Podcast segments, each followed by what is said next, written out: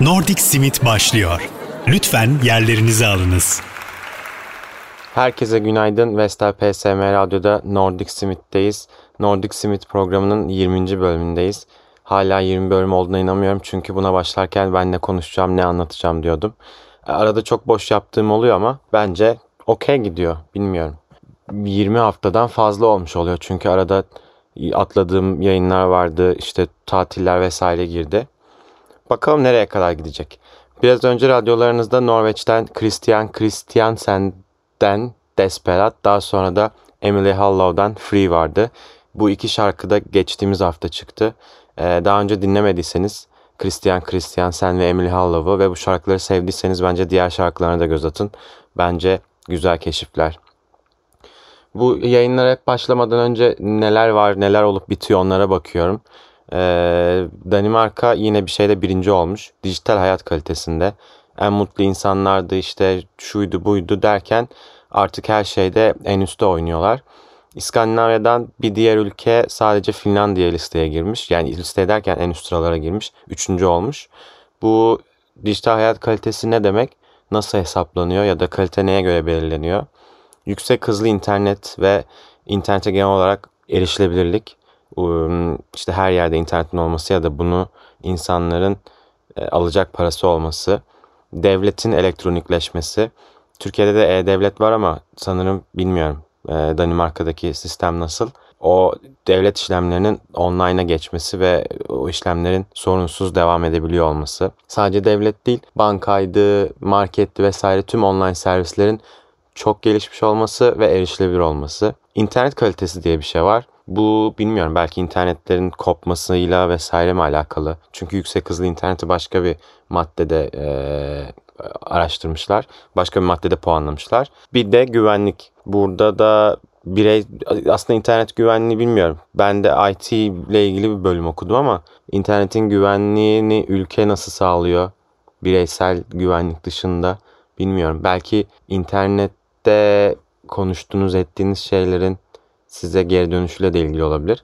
Ama bilmiyorum. Danimarka dijital hayat kalitesinde birinci olmuş.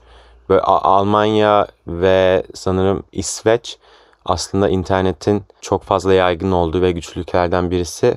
Onları geçmesi bayağı şaşırtmış bu araştırmayı yapan insanları diye bir de yorum okumuştum. Danimarka'dan bir başka haberde Noma 3. Michelin yıldızını almış. Noma bu dünyada e, fine dining akımını böyle akımının başını çeken restoranlardan birisi. Dünyanın en ünlü restoranlarından birisi. Hatta işte bu hype olduğu zamanlar şeydi. İnsanlar 6 ay, bir yıl rezervasyon bulamıyordu, yer bulamıyordu oraya gitmek için. Ve işte sadece Noma'ya, Noma'da yemek için seyahat eden dünyanın her yerinden insanlar vardı. Benim de Türkiye'den tanıdığım birkaç kişi vardı. Noma'nın boşluğuna göre Noma'ya seyahat eden, Danimarka'ya seyahat eden bu insanların Kopenhag'ı görmekten çok Noma'da yemek yiyebilmek için oraya gidiyorlardı ve Noma'da menü sürekli değişiyor sezonlara göre. O her sezon yemeğini yemeye çalışan insanlar vardı. Ben gitmedim hiç Noma'ya. Daha önce gitme şansım olmadı. Noma'nın bir şekilde etkileşimi olan, ilişkisi olan restoranlara gittim. Ama henüz Noma'ya gidemedim. Ee, hatta İngiltere'de de bir yere gideceğim. Orada da Noma'nın Meksikalı kardeşinin bir şey bir şey bir restoran. Yani bir eğer bir şehirde bir restoran varsa e, güzel işler yapıyorsa bir şekilde kendini tanıtırken Noma'ya bağlan bağlıyor. İşte bilmiyorum. Noma'da çalışan şef ya da işte Noma'da çalışan şefle birlikte şurada eğitim alan şef vesaire. O Noma Fine Dining'de gerçekten zirve bir restoran. Üçüncü yıldızını almış sonunda. Kopenhag'da bu yıldızlar yeni update edildi. Kopenhag'da 14 restoran yıldız almış. Yani yıldız almış derken hali hazırda yıldızı olup üstüne yıldız eklemiş olabilirler. Ya da hiç yıldız olmayıp ilk defa yıldız almış olabilirler. Danimarka'da da Kopenhag dışında 27 restoran yıldızlanmış. Bu Michelin adına sadece Michelin adına değil gastronomi adına Kopenhag e, ve şey e, bir cennet gastronomi cenneti çok fazla iyi restoran var ve bu restoranlarda Noma gibi yer bulamadığınız yerler de var. Ama sokak arasında olup e, çok kolay yer bulabildiğiniz ya da fiyatların herhangi bir işte atıp şeyden böyle take away noodle aldığınız restorandan çok farklı olmayan fiyatları çok farklı olmayan restoranlar da var. O yüzden Kopenhag'a giderseniz bu restoranları araştırın. Çünkü özellikle Türkiye'den giden turistler için Kopenhag pahalı bir yer. Yani McDonald's'a gitseniz bile pahalı bir yer. O yüzden insanlar hiç bakmayalım bile ya bu restoranlara gibi bir algıyla gidiyorlar. Ama e, yani McDonald's'ta bir tane burger yiyeceğinize iki burger fiyatına belki Michelin yıldızı bir restoranda yiyebilirsiniz. Michelin olmasa bile size Kopenhag'daki yemek deneyimini özetleyebilecek bir yerde yemek yiyebilirsiniz. Mutlaka Kopenhag'a gidiyorsanız yemekler için oralara bakın. Hmm, akşam yemeği olmaz. Öğle yemeği olur. Öğle yemekleri daha uygun fiyatlı. Ama dediğim gibi biz biz bu restoranlardan çıkamayız kafasıyla bakmamazlık bile etmeyin. Gerçekten e, bu büyük e, zincir restoranların fiyatına da bulabilirsiniz ya da bilmiyorum iki katı fiyatına bulabilirsiniz ama şey olmaz. Bütün cüzdanınızı bırakıp çıkmazsınız yani. Uygun fiyatlı ve gerçekten çok kaliteli yemekler yiyebilirsiniz. Bu Kopenhag neden yem, restoranlarda bu kadar iyi bilmiyorum kökeni. Bence benim için bu serüven Noma ile başlamıştı. Noma diğer restoranlara örnek oldu gibi biliyorum ben ama belki Noma'nın da ilham aldığı zaten başka bir restoran vardır Kopenhag'da. Ama bu bütün e, fine dining ya da fine dining değil kaliteli yemeklerin bir sebebi daha var olmasının. Daha önce konuşmuştuk ama e, eski yayınlarda atlamış olabilirsiniz. Nordic Food Manifesto diye bir şey var. New Nordic Kitchen var. Bir de Nordic Food Manifesto ya da Nordic Manifesto sadece. Bu manifestoda şefler imzalamış, işte sanatçılar imzalamış Nordik ülkelerin her yerinden, Nordik bölgenin tamamı farklı yerlerinden. Manifesto şunu diyor, ee, işte hmm, nasıl anlatsam, 10 tane falan kural olması lazım. Bu kurallar arasında işte şov yapma, yemeğini hazırla, yemek güzel gözüksün diye, işte süslü gözüksün diye tadından bir şeyleri eksik etme. Hmm, işte o küçük küçük porsiyonlarla uğraşma. İnsanlar senin yemeğini yediğinde doysun. Hmm, bu günümüzde en çok etkili ve en önemli, en faydalı noktada eğer işte Kopenhag'daysa restoranın yakınında domates yetişmiyorsa gidip İspanya'dan gelen domatesleri kullanma. Bu hem sürdürülebilirlik adına hem de lezzet adına önemli bir e, olay. Kopenhag'da mesela birçok restoran kendi küçük çiftlikleri var. Orada her şeyi üretirler. Ya bazı bazı restoranların çatısında küçük işte parma par, parma bir şey deniyordu. Şehir bahçeleri var.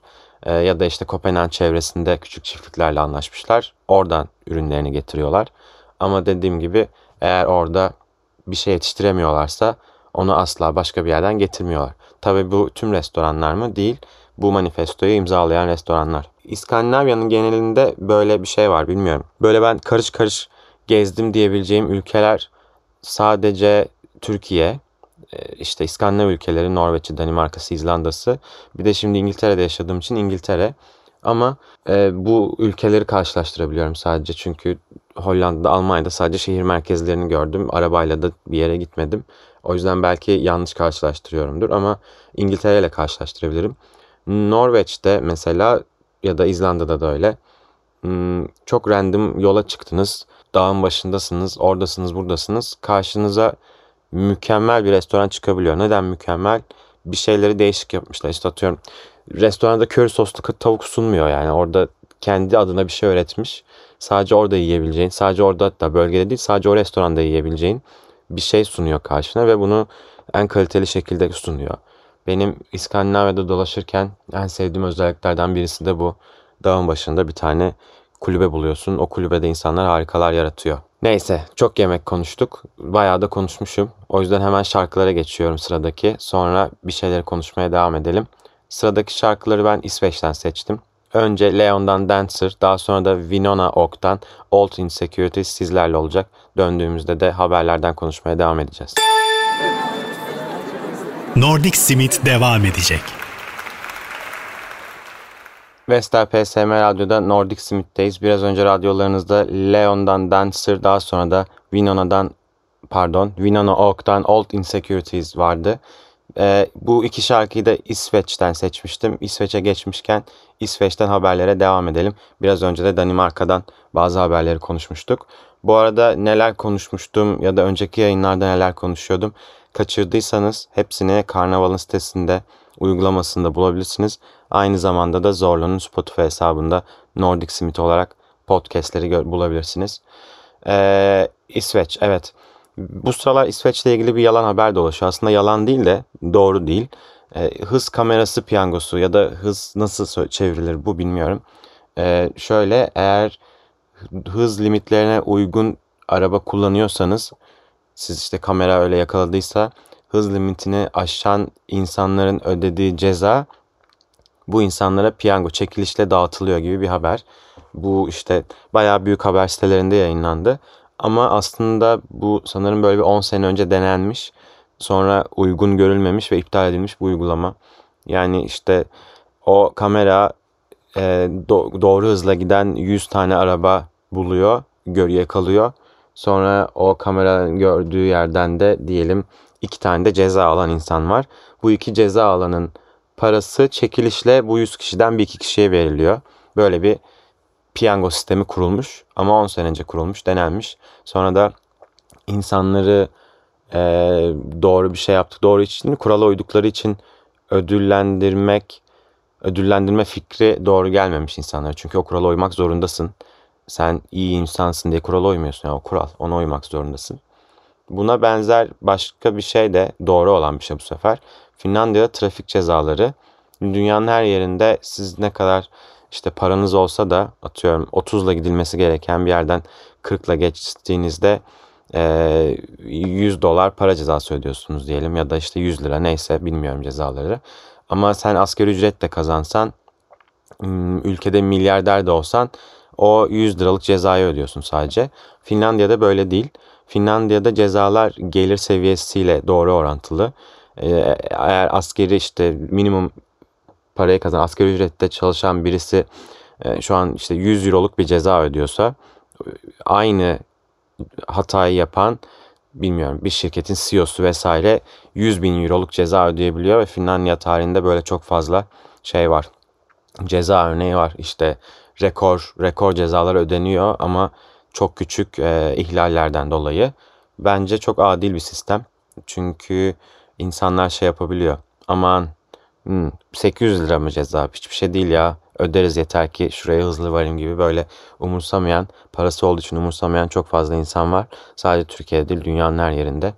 O yüzden bence bu Finlandiya'nın e, gelir seviyesine göre cezaları katlama olayı dünyanın geri kalanına örnek olabilecek bir e, davranış, bir kural.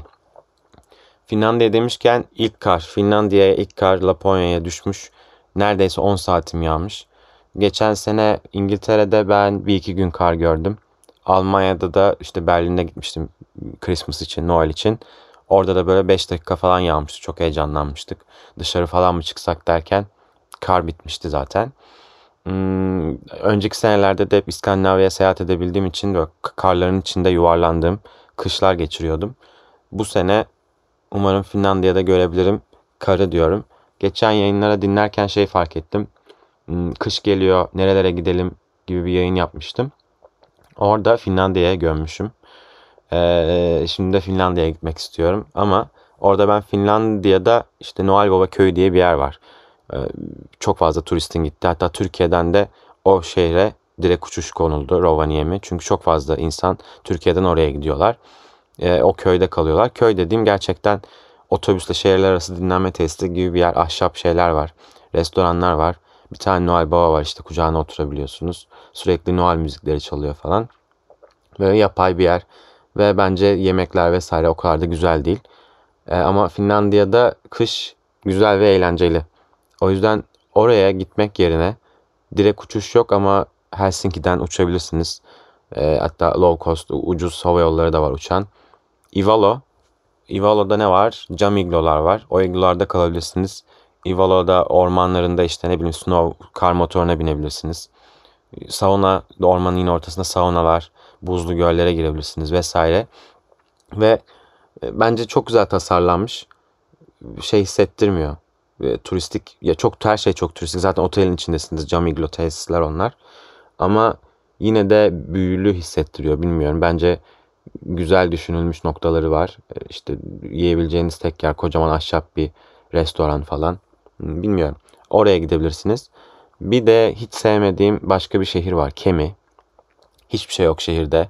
Hatta şehirde bir iki tane otel vardı. Hepsi sanki böyle 70'lerden kalmış gibi, dokunmamışlar gibi.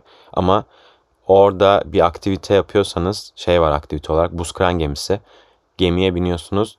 O sizi işte buzları kıra kıra körfezde bir tur attırıp geri getiriyor. Kemi Belediyesi o gemiye binenleri Kemi'de kalmaya zorluyor. Öyle bir kural vardı. Hala var mı bilmiyorum. Ama orada da güzel bir tane otel açıldı. Böyle deniz kenarında. Tabii kışın gittiyseniz donmuş deniz kenarında. Hmm, şey kulübeler var. Önleri cam. O kulübeler de baya güzel. Ya o kulübelerde kalmak ve buz kırana gitmek için Kemi çok güzel bir yer ama başka hiçbir şey yok. Buz kıran da bence çok güzel bir aktivite. Buz kırana bir yerde daha biniyorduk biz. Nerede biniyorduk? Evet o da İsveç Finlandiya sınırında bir kasabadan da buz kırana binebiliyorsunuz. İsveç tarafında. Ama konaklayacak en yakın yerler Finlandiya'da. Yani turistik tesisler Finlandiya'da. Buz kıranda da eğer gerçekten deniz donmuşsa sizi işte buzları kıra kıra bir yolculuğa çıkarıyor ve o geminin gücü işte buzları kıra kıra gitmesi sürekli işte tak tak tak tak tak tak beni çok etkiliyor. O yüzden o aktiviteden hiçbir zaman sıkılmayacağım. Hatta bir yerde de kırdığı buzlarda yüzmeye inebiliyorsunuz. Size böyle astronot gibi değişik kıyafetler gi- giydiriyorlar. E, Finlandiya'da deyince Finlandiya'nın bir de buz otelleri meşhur. E, buz otel konsepti hayatta bence bir kere görebilirsiniz. Kalmak gerekir mi? Bilmiyorum bir kere kalın. Bu İgli Otel'de mesela 10 kere de gitseniz 10 kere de kalınır. Ya da diğer Kemi'de bahsettiğim otelde ama buz otel hayatta bir kere denemek için kalınsa yeter. Uyuyorsun zaten uyurken de bir şey görmüyorsun. Yani gece uyuyorsun sabah uyanıyorsun. Akşam yemeği falan yesen onu kalmadan da yiyebilirsin. Ama işte oteller her seferinde yeniden yapılıyor vesaire. Hatta bir otele Game of Thrones sponsor olmuştu. HBO sponsor olmuştu. Bütün otel Game of Thrones temasıyla inşa edilmişti. Hani böyle şeyler bulursanız ve işte ilginizi çeken hayranınız olan bir temada inşa edilen buz otel bulursanız deneyiminiz daha güzel olabilir. Finlandiya'dan çok fazla şarkı çalmıyorum. O yüzden bu konuşmayı Finlandiya'dan bulduğum, Finlandiya'dan keşfettiğim iki şarkıyla e, bitireceğim. Sonra başkalardan konuşmaya devam ederiz. Başka konulardan konuşmaya devam ederiz. Hem fitness hem böyle fitness influencer hem de şarkıcı olan Asri Sivan. Daha sonra da Eva and Manu diye bir grup gelecek. Bu Eva and Manu değişik çünkü hem Fransız hem de Finlandiyalı işte iki kişiden oluşuyor. The Dö bilmiyorum biliyor musunuz ama benim çok sevdiğim gruplardan birisi. O da hem Fransız hem Fin bir gruptu. The Dö bu arada dünyaca ünlü bir grup. Yani şarkıları şeydir. YouTube'da falan bakarsanız milyonlar izlenmiştir. Ee, bakalım bu grupta The Dö gibi olabilecek mi? Onlar da sevgiliydi ama kad- kadın olan neydi adı? Hmm, unuttum. Ee, o o şeyden solo kariyerine başladı vesaire. Neyse uzatmayalım. O zaman Vestel PSM Radyo'da önce Astrid Sivan'dan Luxuries daha sonra da Eva and Manu'dan Ocean sizlerle. Nordic Simit devam ediyor. Vestel PSM Radyo'da Nordic Smith'teyiz. İskandinav'dan haberleri konuşmaya devam ediyoruz. Biraz önce radyolarınızda Astrid Swan'dan Luxuries, daha sonra da Eva and Manu'dan Ocean vardı. Bu haberlerde haberleri konuşurken Finlandiya'dan çok fazla haber paylaşmıyorum sizlerle. Bunun sebebi de var biraz ama onu birazdan geçeriz. Ee, İskandinavya'da İngilizce konuşma oranı çok yüksek. %99 belki bilmiyorum. Hollanda ile İsveç falan yarışıyor işte. Herkesin İngilizce bilmesi konusunda böyle en üst sıradalar. Benim de bunu deneyimlemem ilk defa Oslo'ya gittiğimde şey olmuştu. Trene binmiştik. Sonra e, tek başıma oturuyordum. Herkes farklı koltuklara oturmuştu niye bilmiyorum. Sonra benim çevreme bir tane çocuk binmişti. Ama baya şey küçük çocuklar binmişti. Okuldan çıkmışlar. E, karşıma oturan çocuk işte Norveççe günün nasıl geçti falan dedi. Ben de Norveççe bilmiyorum dedim. Öyle olunca hepsi bana döndü. Hemen İngilizce işte nereden geldin, ne yapıyorsun burada? Bana sorular sormaya başladılar. Sonra işte seyahat ettim vesaire söyledim. Onlar da işte seyahat etmek istiyormuş. Nerelere gittiklerini anlattılar. Böyle bilmediğim İngilizce kelimeler falan kullandılar ama gerçekten ilkokul çocukları yani. Hayallerinden vesaire bahsetmişlerdi.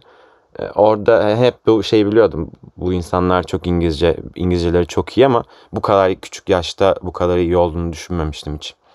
sonra işte ne bileyim ya herhangi bir yere gitseniz eğer o ana dil İngilizce değilse e, o ortamdayken sizin yanınızda insanlar daha rahat konuştukları için kendi dillerinde konuşmaya bir şekilde arada devam ediyorlar vesaire. Yani sadece sizi ilgilendiren konularda İngilizceye dönülüyor ya da sizin dahil olabileceğiniz konularda. Ama mesela İsveç'te, Norveç'te herhangi bir yerde eğer ortamda sen varsan, yani o dili bilmeyen biri varsa atıyorum, İsveççeyi bilmeyen biri varsa, Norveççeyi bilmeyen biri varsa o konu seninle ilgili olmasa da belki bilmiyorum bir arkadaşlarıyla ilgili bir şey anlatıyorlar. İngilizceye dönüyor ve hiçbir şekilde rahatsızlık hissetmeden o rahat da çok rahat bir şekilde konuşmayı sürdürüyorlar. Bu benim İskandinavya hakkında en sevdiğim konulardan birisi. Niye bunu anlattım? Helsinki'nin resmi dili İsveççe ve Fince. Ee, Finlandiya'nın güney bölgesinde işte İsveç hakimiyetinden dolayı tarihteki ve orada İsveçliler yaşadığı için resmi dillerden birisi de İsveççe. Helsinki'de güneyde. O yüzden resmi diller İsveççe ve Fince. Ama şu an resmi dil olarak İngilizce eklenmesi düşünüyormuş resmi dillere. Çünkü Helsinki de işte İngilizce konuşulan bir şehir ve e, bunun bunu daha iyi duyurabilmek için dünyaya resmi dillere İngilizce eklenecek eklensin gibi bir şey konuşulma başlatılmış, bir fikir ortaya atılmış. Sebebi de kalifiyeli çalışanlar dünyanın herhangi yerinden Helsinki'ye götsün. Çünkü şimdi düşününce Finlandiya, Fince konuşuyor herkes. Oraya götsen ne yapacaksın, tutunamazsın gibi bir algı var dünyada. Bunu kırmak için böyle bir yola gidecekler ya da hani henüz tartışılıyor tabii karşı çıkanlar vesaire ama e, Finlandiya'da gittikçe tehlikeye giriyor özellikle teknoloji sektörü. Çünkü Finlandiyalılar, Finler başka ülkelere göçüyor. İçeride çok fazla startup var, içeride çok fazla teknoloji şirketi var. Ama o şirketler artık çalışacak insan bulamıyor yavaş yavaş. O yüzden böyle bir yola gidiyorlar. Hatta şöyle çok güzel bir proje vardı. 90 Day Fin diye 90 gün fin, 90 günlük fin, fin, fin oluyorsun 90 gün.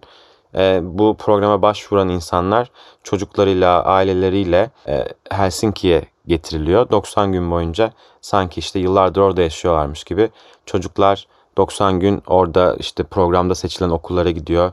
İşte kadın iki aile işte ebeveynler çalışıyorsa onlar işlere konuluyor. Orada 90 gün sanki oranın büyük parçasıymış gibi çalışmaya devam ediyor.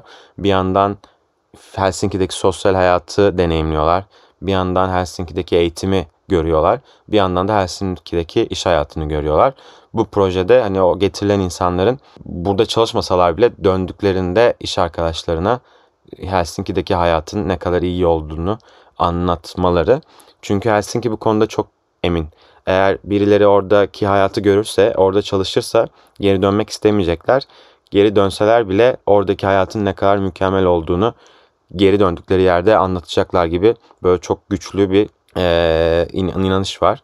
Ama haklılar çünkü dünyanın en mutlu ülkesi son son son anket şeyde öyleydi, son araştırmada öyleydi. E, iş ve iş dışı hayat arasındaki o dengenin, balansın en iyi olduğu ülke. Ekspatlar için ekspatların yaşayabileceği en iyi ülke yine. Bunlar hep şey bu arada hani e, random bilgiler değil gerçekten araştırmalarda en üst seviyede oldukları. E, sürdürülebilir bir hayat için yine birinci seçilen. E, doğaya gitmek istesen doğa zaten şehrinden şehirden 10 dakika uzaklıkta. Bir de e, çevre temizliğinde de çevre kirliliğinde de çevre kirliliği olmamasında diyeyim en iyi ülke.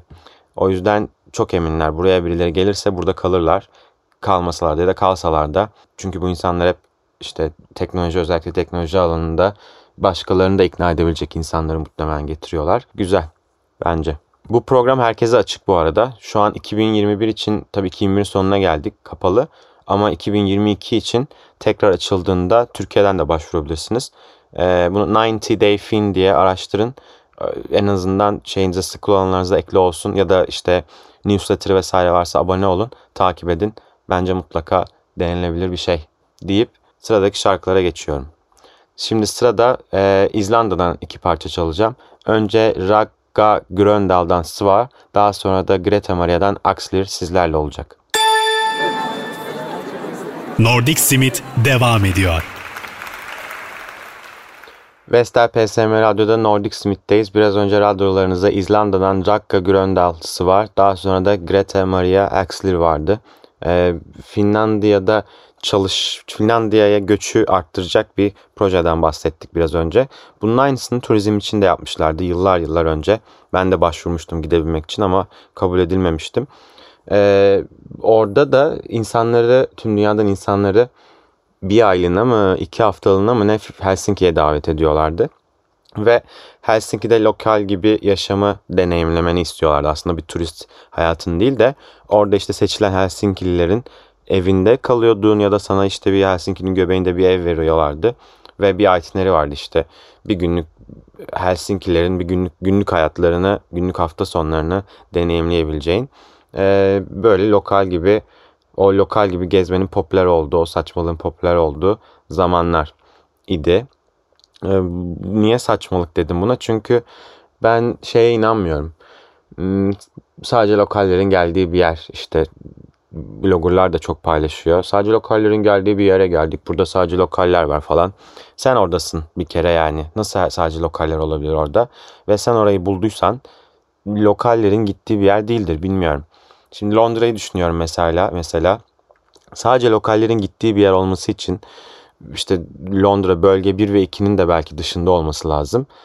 Oradaki kafeye de gitme yani zaten ne bileyim gerçekten sadece lokaller gidiyordur oraya.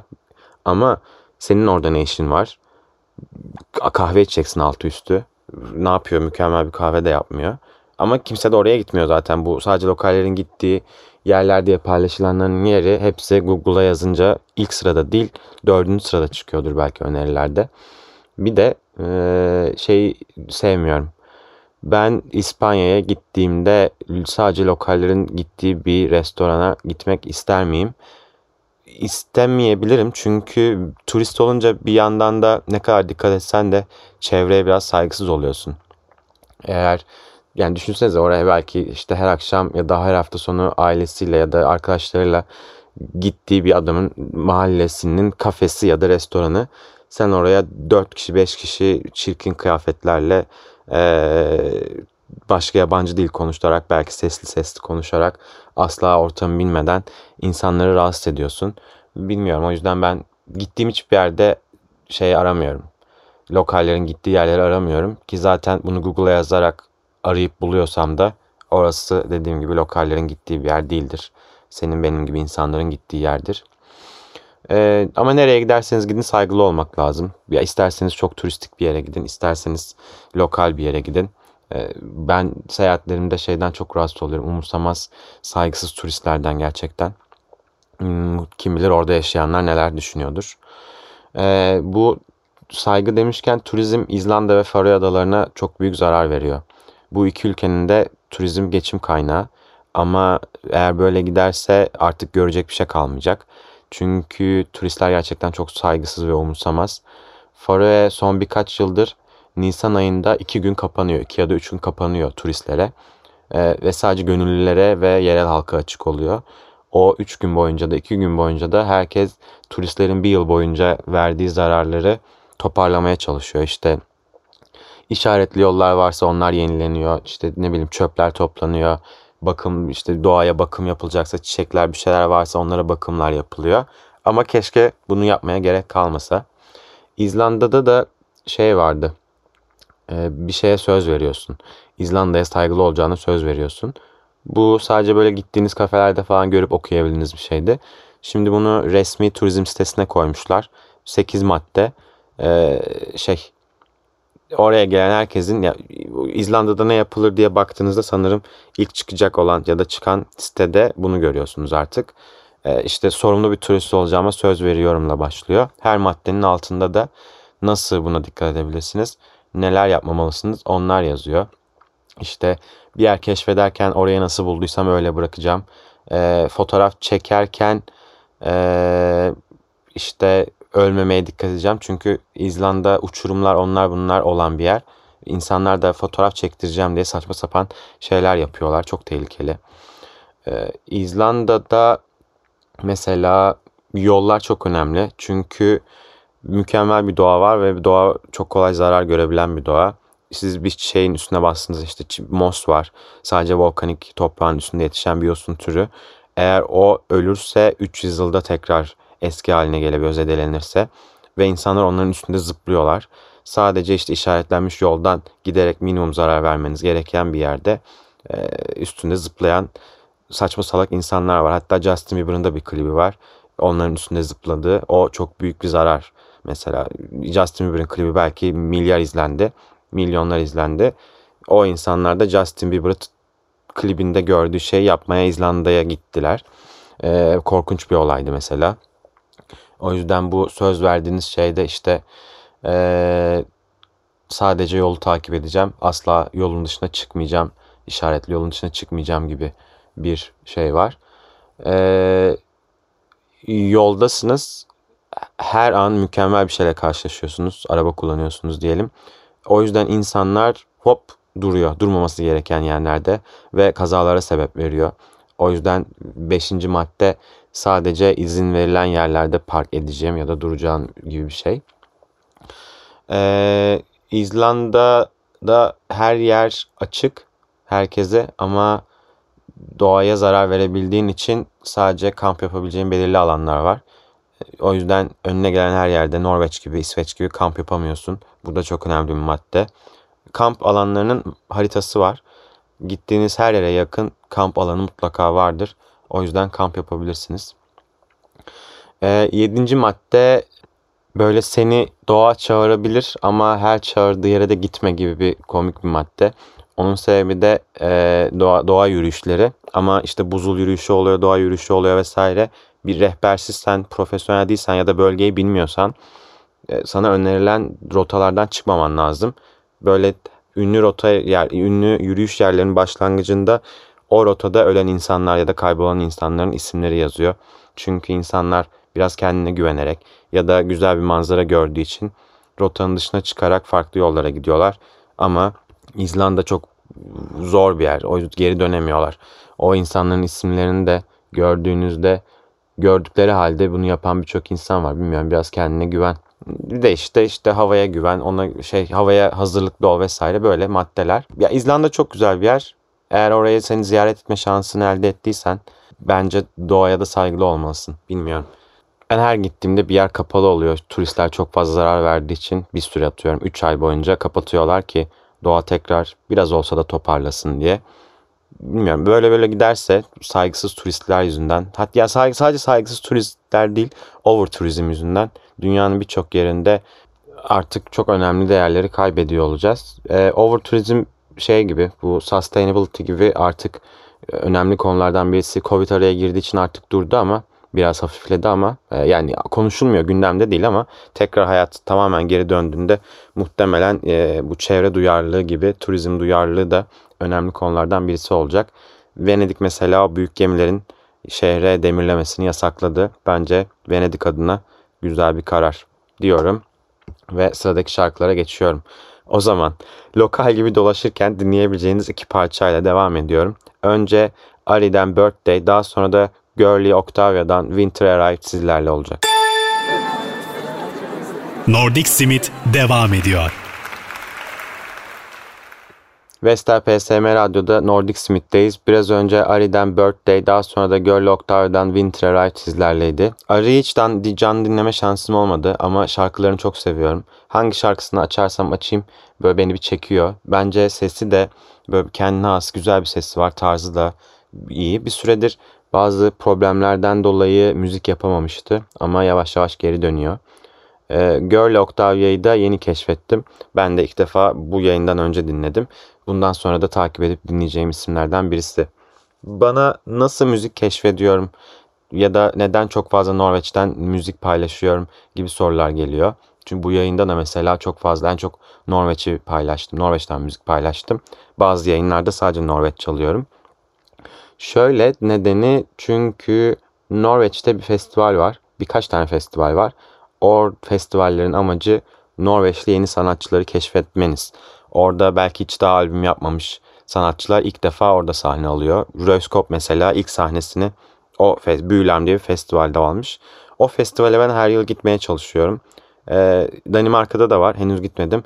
Mesela İsveç'te Finlandiya'da böyle festival yok. O festivale sürekli gitmemden dolayı hem orada dinlediğim insanlar hem orada tanıştığım insanlar genelde müzik piyasasında olan insanlar orada oluyor. Yani onları takip ediyorum. Onlarla arkadaş oluyorum Facebook'ta vesaire. O yüzden böyle Norveç müziğine daha çok kanalize olmuş. Ya da Norveç müziği daha çok önüme çıkıyor. Ama Norveç'i daha çok, Norveç müziğini daha çok seviyorum, İsveç'i daha az seviyorum gibi bir durum yok. Sadece önüme daha çok Norveç müziği çıkmasından dolayı. E, çünkü bilmiyorum. Bazı bazı bu tür müzikleri araştırarak bulmak zor. Çünkü genellikle burada çaldığım insanlar çok küçük insanlar ama çok güzel işler yapan insanlar. Onları da hep bir böyle bir network'ten buluyorsun. Yoksa işte İngiltere'den İsveç'in X köyünde müzik yapan birini bulmak çok zor ya da Norveç'in Y köyünde, fjord kenarında. E, o yüzden böyle festivaller işe yarıyor. Siz bu müziklere nereden ulaşabilirsiniz? Nordic Smith'in Spotify hesabı. Orada ben işte ülkelere göre de ayırdım. Haftalık keşif listeleri de yapıyorum bazen. Modlara, e, mevsimlere göre hazırladığım playlistler var. Spotify'da Nordic Smith'in hesabını takip ederseniz, oradaki playlistleri takip ederseniz siz de bu köylerden, kasabalardan müzikler keşfedebilirsiniz. Bir de haberler. Bu haberleri nereden buluyorum konusu var. Ee, Facebook'un benim şey gerçekten şey gibi Nordik Haber Ajansı gibi oldu artık. Çok fazla insan takip ettiğim için, çok fazla insanla arkadaş olduğum için İskandinavya'dan oradaki gündemi takip edebiliyorum. Çünkü İskandinavya'da Facebook çok kullanılıyor. Hala insanlar orada bir şeyler paylaşılıyor, paylaşıyor. Bir şeylere yorum yapıyorlar vesaire. O yüzden önüme çok fazla düşüyor. Bir de e, Google'da alarmlarım var. İşte Norveç hakkında haber çıktığında mail geliyor. İşte İsveç hakkında haber çıktığında mail geliyor. Ama orası böyle bir çöplük gibi. E, günde işte 10 tane 20 tane mail geliyor.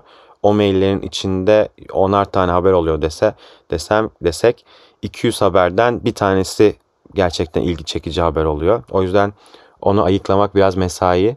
Ama ayıklanmış halini zaten ben sizlerle bu radyo programında biraz paylaşıyorum. Daha fazlasını isterseniz de Nordic Smith'in sitesinde yayınlıyoruz. Bir de aynı zamanda her hafta perşembe günleri Aposto üzerinden bir bülten yayınlıyoruz. Onu da ya perşembe günleri işte hesaptan yukarı kaydırarak vesaire ulaşabilirsiniz.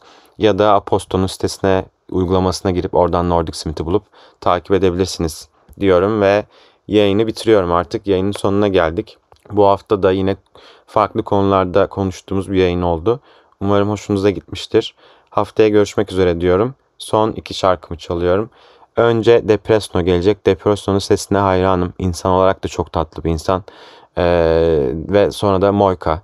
Moyka da yine aynı şehirde yaşıyorlar Bergen'de. Emin değilim Depresno Bergen'de mi yaşıyordu ama Moyka kesinlikle Bergen'de yaşıyor. Moyka da çok tatlı bir insan. Şarkılarını çok seviyorum. Her şeyini işte o müziğinden sözüne kadar evde kendisi hazırlıyor. Hatta bir ara nasıl müzik yaptığını falan paylaşıyordu. İkisini de mutlaka takip edin diyorum ve haftaya görüşmek üzere. Şimdi radyolarınızda Depresno'dan The Moon, daha sonra da Moika'dan I Don't Wanna Hold On sizlerle olacak.